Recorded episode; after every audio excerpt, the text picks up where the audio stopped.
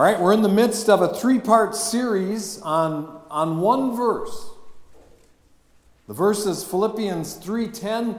Last week we looked at the power of knowing God. The verse says this that I might know him, so that's the power of knowing God, that I might know him and the power of his resurrection and the fellowship of his sufferings, being made conformable unto his death. This week we look at the power of new life, that I may know him and the power of his resurrection.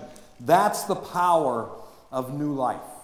Paul had all kinds of, of natural gifts. Paul wrote this verse.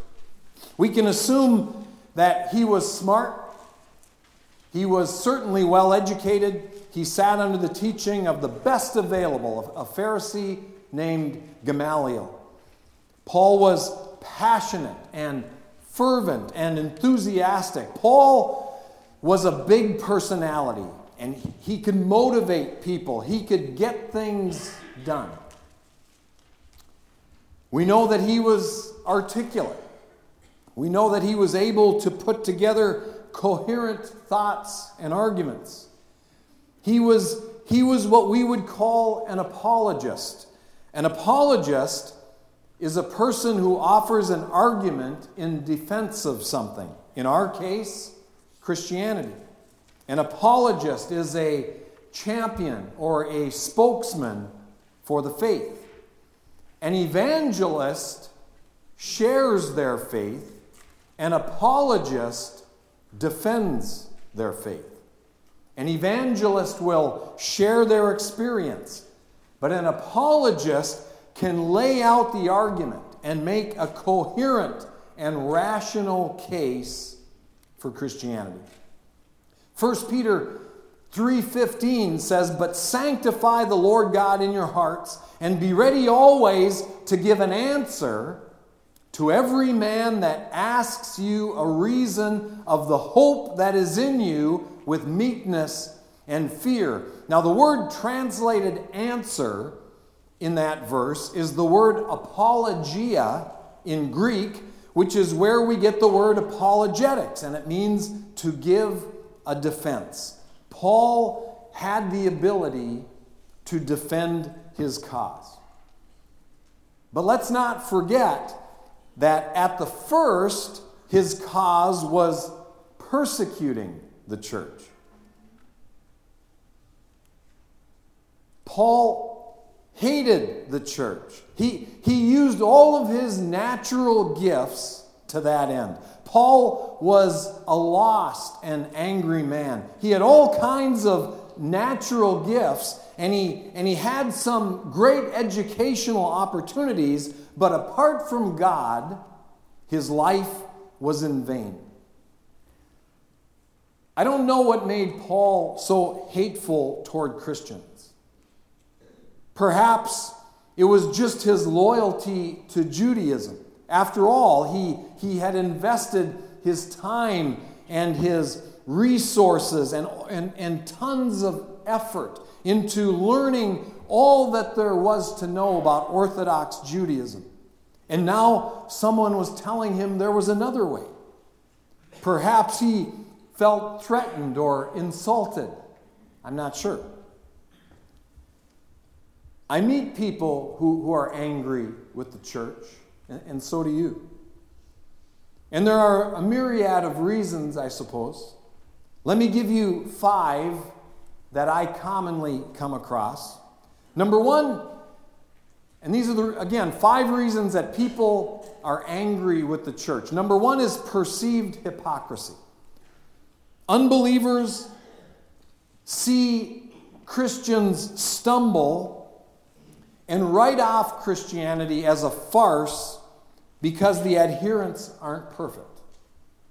What they don't realize is Christians never claimed to be perfect, just forgiven.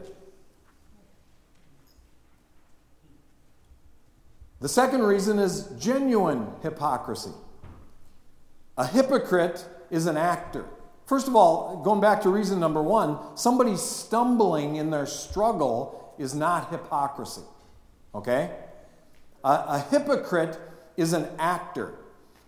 And some churchgoers are just that actors. And nothing hurts Christianity more. The Pharisees were actors. On the outside, Jesus said, You're like a whitewashed sepulchre. You're like a, a, a, tomb, a grave that's all whitewashed on the outside, but on the inside, you're filled with dead men's bones. Hear me, church.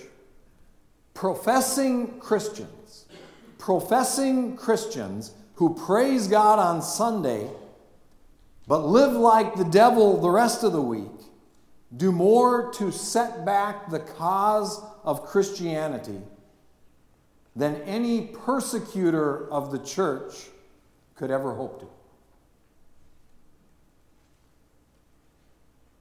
Number three, talk about reasons people hate the church or are angry with the church self righteousness. Nothing is less winsome, and I'm talking about our self righteousness. Nothing is less winsome than an air of superiority. Imagine, think about this. Imagine being someone searching for spiritual truth, okay? You're on this journey, you're having some sort of a spiritual awakening, and you're searching for spiritual truth, and you run into an arrogant, self righteous, born again Christian who thinks they're better than everyone else. Think about how that would affect your search for truth. I was asking a group, a class that I was teaching, how to define Christianity, how they define Christianity.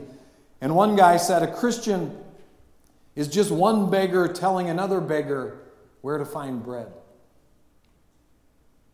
And that doesn't exactly define Christianity, but I love the way it paints the picture of how we bring nothing to the table. And we shouldn't expect anyone else to bring anything to the table either. We're saved by grace through faith, the Bible says, not of works, not of ourselves. It's a gift of God, lest any man should boast. The last thing we should be as Christians is self righteous. Number four, a bad church experience as a youth. Some people are angry with the church because of a, of a bad church experience as a youth. And there are lots of people who, who have this sort of love hate relationship with religion. In one, on one hand, in one sense, they believe in God, but they have an aversion to organized religion. It most often stems from a bad experience as a child. And, and that experience can range all the way from simply being bored in church as a kid, all the way to being sexually abused by clergy. Most often, it lands somewhere in the middle, like being forced to attend church as a child or, or being dragged to church by the arm. I've, I've heard all those stories, and so have you. Whatever it is, it's created a resentment toward the church. And the final reason this morning that uh, we're angry with the church, people are angry with the church, is a love of the world. Sometimes people just love their sin, they love their sinful lifestyle, and so they have to find someone to be mad at to justify their bad behavior in their own mind. Now, I'm not sure where Paul landed on that list. One thing is clear he hated the church. He was on his way to Damascus to express his hate by persecuting believers, by dragging them out of their house churches to be imprisoned. But Paul's journey would be interrupted. In fact, Paul's life would be interrupted. He would no longer be Saul of Tarsus, a persecutor of the church. He would now be Paul, apostle of God. The story of Paul's conversion is so significant that it's, it's told virtually in its entirety three different times in the Bible. Acts 26, he, he, he stood before Agrippa and told the whole story. Acts 22, he stood before the mob in Jerusalem, and the Bible records him telling the whole story again. And, and then Acts chapter 9, which is we'll, where we'll read from today, it's the original account of the story. It says in Acts chapter 9, beginning in verse 1 And Saul, yet breathing out threatenings and slaughter against the disciples of the Lord, went to the high priest. He desired of him letters to Damascus, to the synagogues, that if he found any of this way, which is what the Christian movement had become known as, whether they were men or women, he would bring them out bound unto Jerusalem. And as he journeyed, verse 3 says, he came near Damascus. Suddenly there shined round about him a light from heaven. He fell to the earth, and he heard a voice saying unto him, Saul, Saul, why do you persecute me? And he said, Who art thou, Lord? And the Lord said, I am Jesus, whom thou persecutest. It's hard for you to kick against the pricks or to kick against the goads. And goads were like a spear with a sharp end that were used to keep cattle heading in the right direction. So the, so, uh, the ox would be, would be pulling, they would be yoked together, and, and there would be goads on the side of the, the, the, the fixture that held them in place. And if they started to turn, they would, they would push up against the goad, the sharp end of the goad, and it would keep them, them on target, on path, on course. And so Jesus says to Paul here, Why do you kick against the goads? Verse 6 And he, trembling and astonished, said, Lord, what will you have me to do? And the Lord said, Arise, go into the city and it shall be told thee what you must do. So, Paul, at this time, Saul went to Damascus, and he was, he was told there that he would be a witness to all men of what he had seen and heard. He was baptized there in water as a new follower of Jesus Christ. Saul's name would be changed, and he would become Paul, apostle to the Gentiles, and he would go on to write about half of the New Testament. I mean, that's a, that's a radical encounter. And that's the power of new life. After his dramatic conversion, Paul went to Jerusalem where he saw Peter, James, and John, the leaders of the infant church. Later, he would travel with Barnabas and Timothy and Luke and Silas to places like modern day Greece and Turkey and, and the surrounding areas for, for one purpose and, and one purpose only to preach the gospel. Paul suffered much in that effort to preach the gospel. He, he served several stints in various prisons. He endured beatings and was even shipwrecked, all for the sake of the gospel. Eventually, Paul would give his life for the cause. Paul's story pictures a significant life change. Before his conversion, he persecuted the church. After, he preached the gospel. Prior to conversion, he, he hated the church. After his conversion, he loved it so much that he devoted every waking moment to its success. Prior to his conversion, he was consenting to the stoning of Stephen, the first Christian martyr. After his conversion, Paul was beheaded by Nero. Before his conversion, he was Saul, which means prayed for. After he was Paul, which means little or small. Indeed, someone must have been praying for Paul. And he went from haughty and menacing and threatening to small in his own eyes. He went from proud to humble, from self righteous to used by God. It all speaks of an encounter with God that transforms the heart and mind and leads to a whole new way of thinking, a whole new way of living. It's the power of new life. Except a man be born again, it says in John chapter 3, the words of Jesus himself. Except a man be born again, unless a man be born again, he cannot see the kingdom of God. Christianity is the religion that comes from God. The religion that comes from God is the only religion that can lead to God. I didn't, now, I didn't say the assemblies of God is the only religion that comes from God, right? Don't leave here and tell people that Tom said the assemblies of God is, is the only place you can get saved. Because I never said that, right?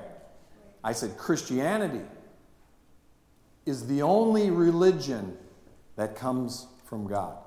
And so Christianity is the only religion that leads to God. Christianity, in order to effectively serve Him, in order to effectively make a difference for Him, we must be born of the Spirit. It's the power of the Spirit that purifies the heart. It's the power of the Spirit that renews the mind. It's resurrection power that gives us a new capacity for knowing and loving God. It's what it means to be born again. It's resurrection power. It's the power of new life. And the scriptures are rife with it. So, this is all through the Bible. This isn't a one and done scripture that, that uh, says it once and then we have to extrapolate from it to, to find the doctrine or find the principle. This is a theme that runs from the beginning of the Bible to the end of the Bible. The, the scriptures are, are full of the concept, the idea of being born again, which is the power of new life. 1 Peter 1 3 says, Blessed be God the Father of our Lord Jesus Christ, who according to his great mercy has caused us to be what? To be born again of a living hope through resurrection of Jesus Christ from the dead. So think about that one verse. It says, born again. It talks about living hope. It talks about resurrection power. It's all right there in one verse. Second Corinthians 5 7, 17 says, Therefore, if anyone is in Christ, he's a new creature. Old things are passed away. Just like Saul, old things are passed away. Behold, all things have become new.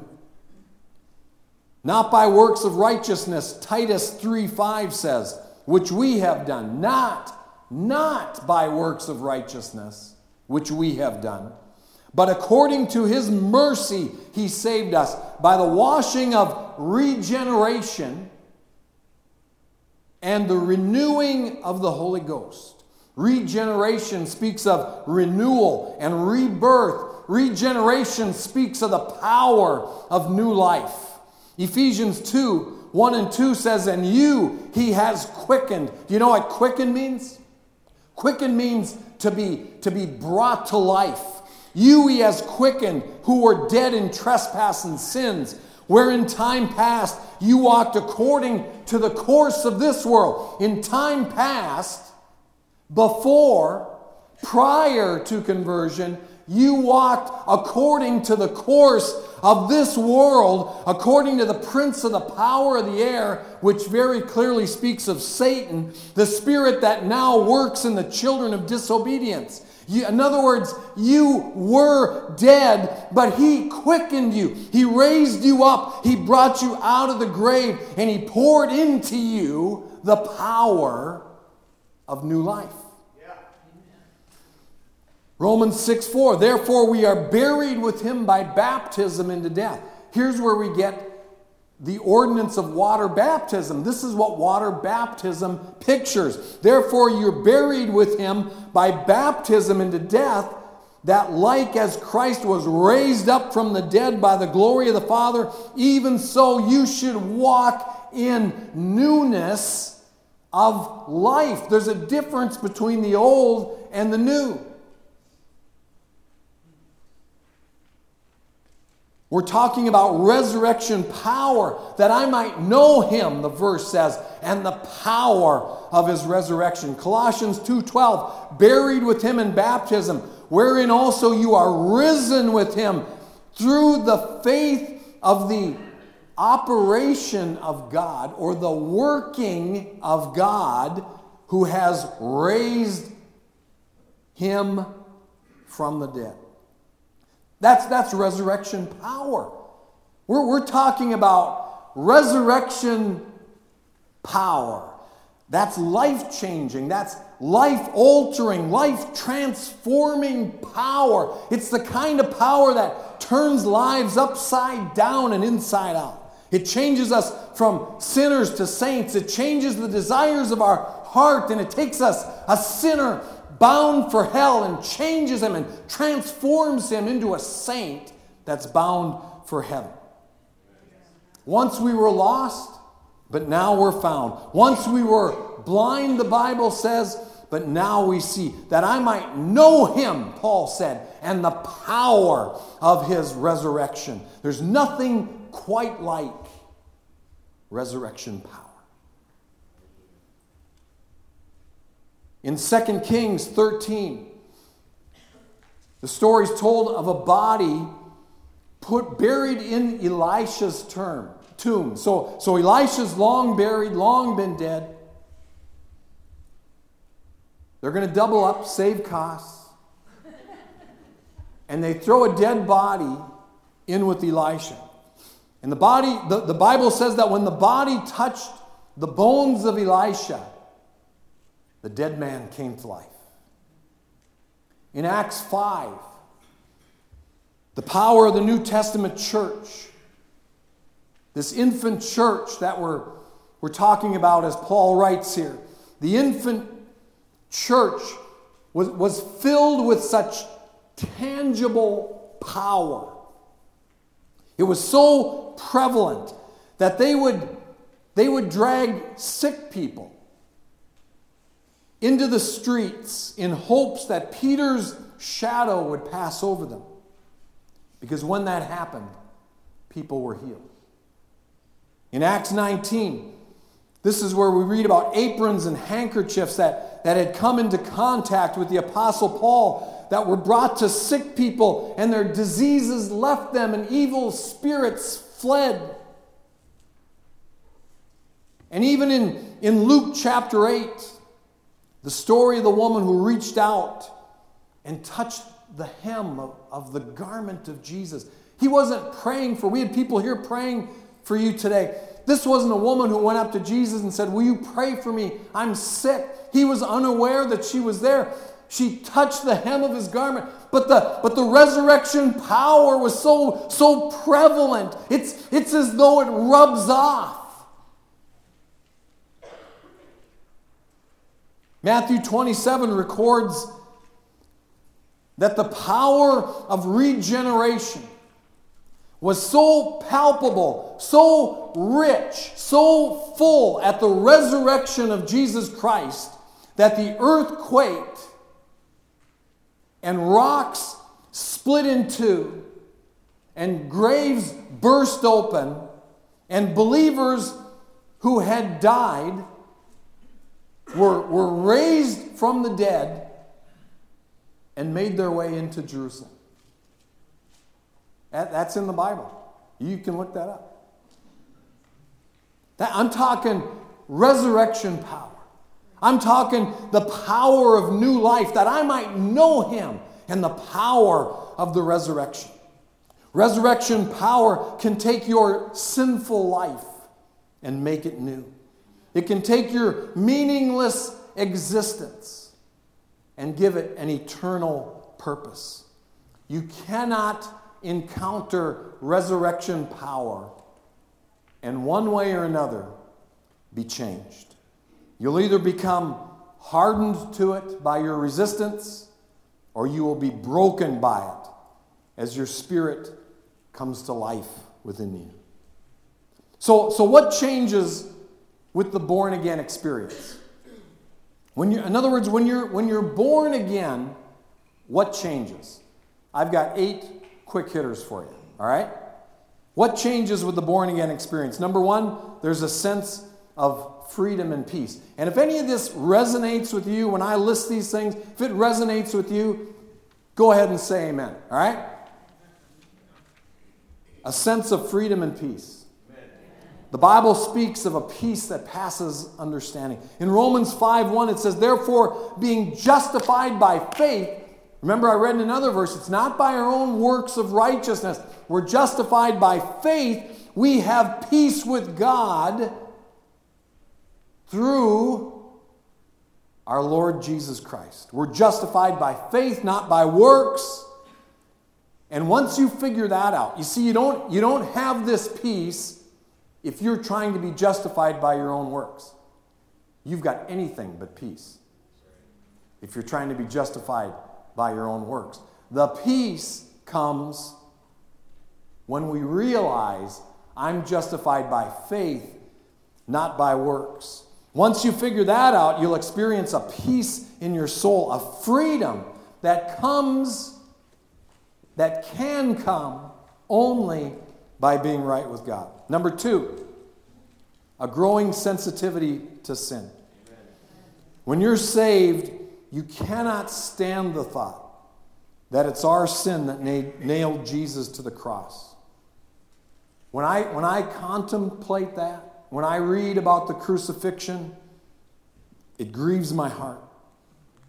With every sin I commit is the distant sound of the hammer pounding the nails a little deeper into the hands and feet of Jesus.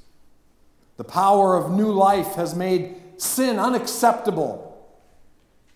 You cannot be saved and content in your sin. If you're born again, number three, there's a big picture mindset. So, what changes when you're born again? You develop a big picture mindset. We think less about the moment and more about eternity. Number four, an increased capacity to love others. 1 John 3:14 says, "We know that we have passed from death to life." How do you know? How do you know if you've passed from death to life? The rest of this verse will tell us, apparently. We know that we've passed from death to life because we love the brethren. So we have an increased capacity to love others. Number five, more of an interest in God's word. Jeremiah 15 says, Thy words were found, and I did eat them, and thy word was unto me the joy and the rejoicing of my heart. The born again person, hear me, church, the born again person will begin to enjoy reading the Word of God. It may have been dull and uninteresting before conversion, but now it has been quickened. It's come to life. The Bible is our rule of faith and conduct. It's how we know right from wrong. It's how we distinguish good from evil. It's our standard for living. We cling to its promises, and those promises strengthen our soul. It's our plumb line, it's our lifeline. Psalm 119, 105. And you know you got a big chapter when it's verse 105 says, Thy word is a lamp unto my feet and a light unto my path. Being born again brings the word of God to life. I trust you found that to be true. And then there's number six. How do you know you're born again? What changes if you're born again? There's a turning from the ways of the world. Listen, if he hasn't changed yet, he hasn't saved you. There has to be a turning away from the ways of the world. Love not the world, 1 John 2 says, neither the things that are in the world. If any man loves the world, the love of the Father is not in him. If we're truly saved, we can no longer look at the world in the same way. For the unsaved, it's all good. there is no right or wrong. Every man just does what's right in his own eyes. But for the believer, there is right and wrong. There is good and evil. There is saved and lost. There is God and Satan. When you're born again, you experience new life. You cannot look at the world the same way any longer. Number seven, there's a desire to please God. Psalm 40 says, I delight to do thy will, O my God. Yea, your law is within my heart. When we realize how much Jesus loves us, when we realize everything that Jesus has done for us, a bond is established that compels us to live for Him and to strive to please Him. Now, those are, those are dangerous words there. Here's what I want you to get out of it it's not a legalistic thing, it's a relational thing.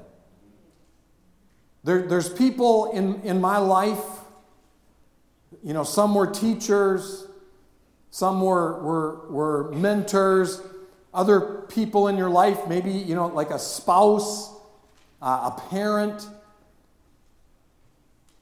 They impact your actions, not in a legalistic sense, but because I don't want to let them down. Right? It's a relational thing. And it affects the way I live. Being married to Rhonda affects the way I live because I don't want to let her down. That would break my heart. The last thing in the world I ever want to come home to is my wife crying, saying, You let me down. It's not a legalistic thing, it's a relational thing. And that's how I am with Jesus. I don't want to let Jesus down. And being born again has impacted me that way. I have a desire to please God, not because I'm afraid of what He'll do to me, but because I have that kind of a relationship with Him that I want to please Him. Number eight, a desire to share our faith. So, so how, how do we know that we're born again? What changes if we're born again? I have a desire to share our faith and experiences with others.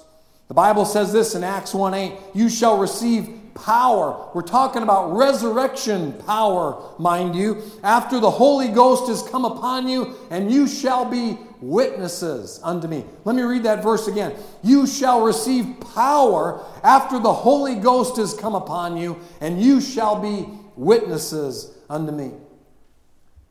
Now, we may not feel like we're good at these things, right? It, you don't become instantly an expert at any of this.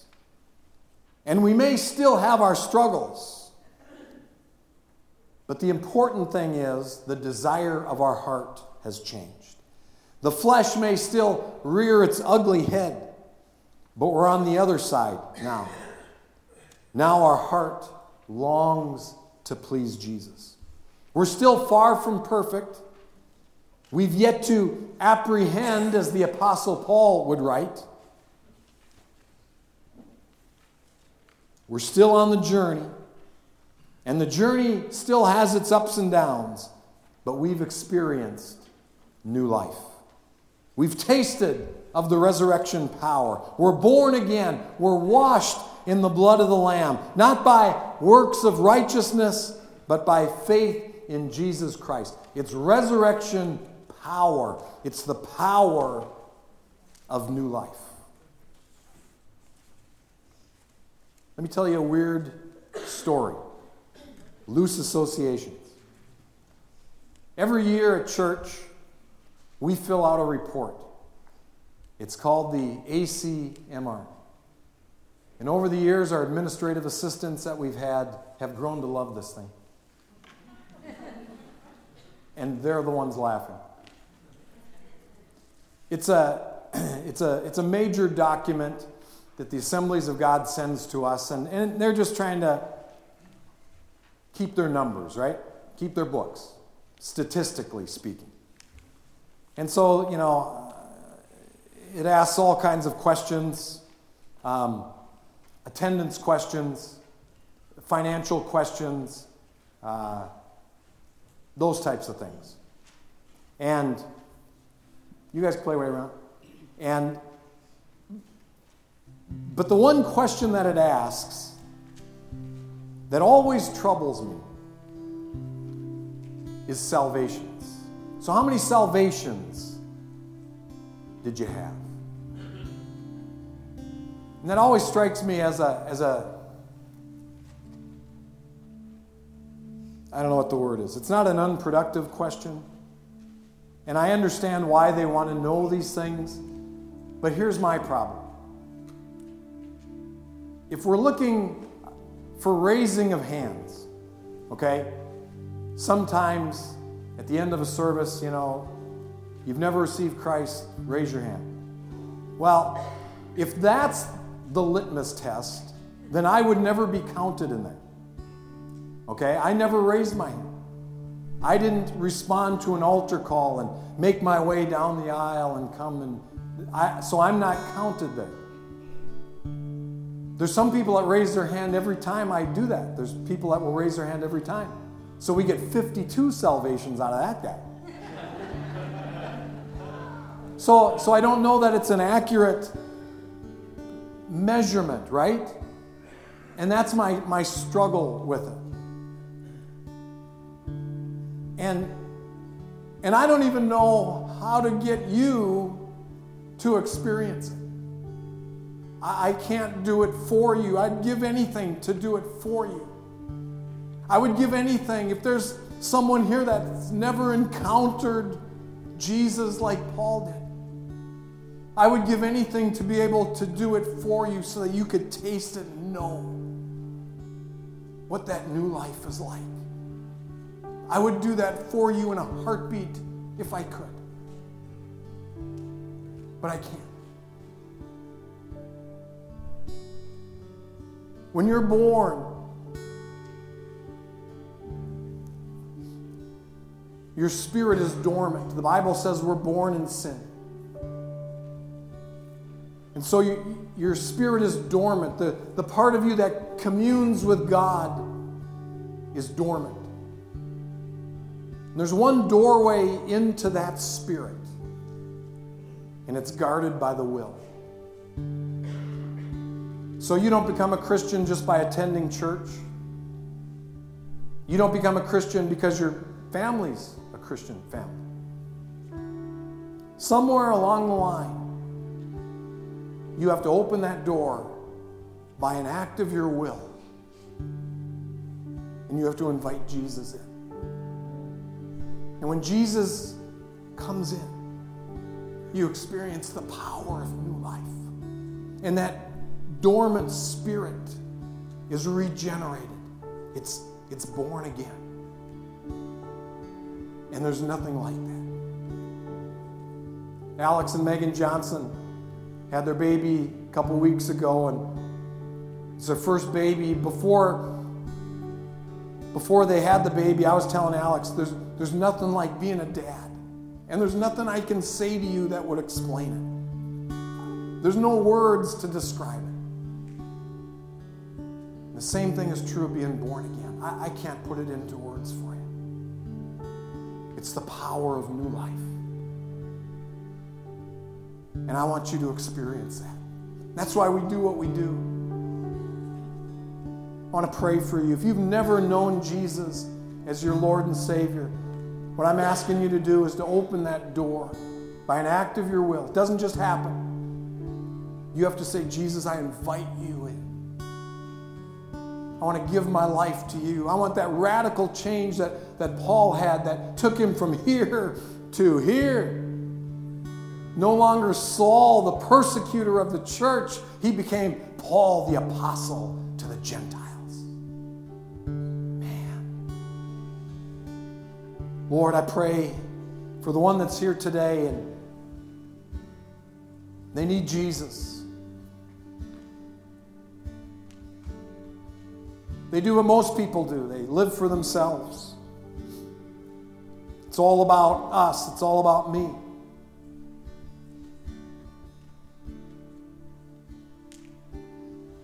Lord, my prayer today is that they would open the door of their heart, their spirit. They would invite you in And instead of it being all about me, it would be all about you. It would be all about the kingdom. Life takes on such new meaning and new purpose. It goes from temporal to eternal. So, Lord, we, we do that. We confess our sins. We acknowledge that we fall short. We acknowledge that apart from you, we can, we can do nothing. The Bible says that all have sinned and come short of the glory of God. And Lord, that's me. So, Lord, I choose to surrender myself to you. And as I do, you wash my sins away. It's why you went to the cross. You became the sacrifice for my sins. You paid the price for my sins. And now I want to live to please you. Lord, I pray for the one that would pray that prayer today. I pray, Lord, that, that they would find someone to talk to, find someone from the church to tell that, hey, I made that decision today that Tom was talking about, to open up the door of my spirit by an act of my will to let Jesus in. We thank you for that opportunity today. We thank you for resurrection power. We thank you for the power of new life. In Jesus' name, amen. We're going to go into another song here briefly because there's no better way to respond to what God is doing in your life than through a physical action of worship. But we also have a, have a moment right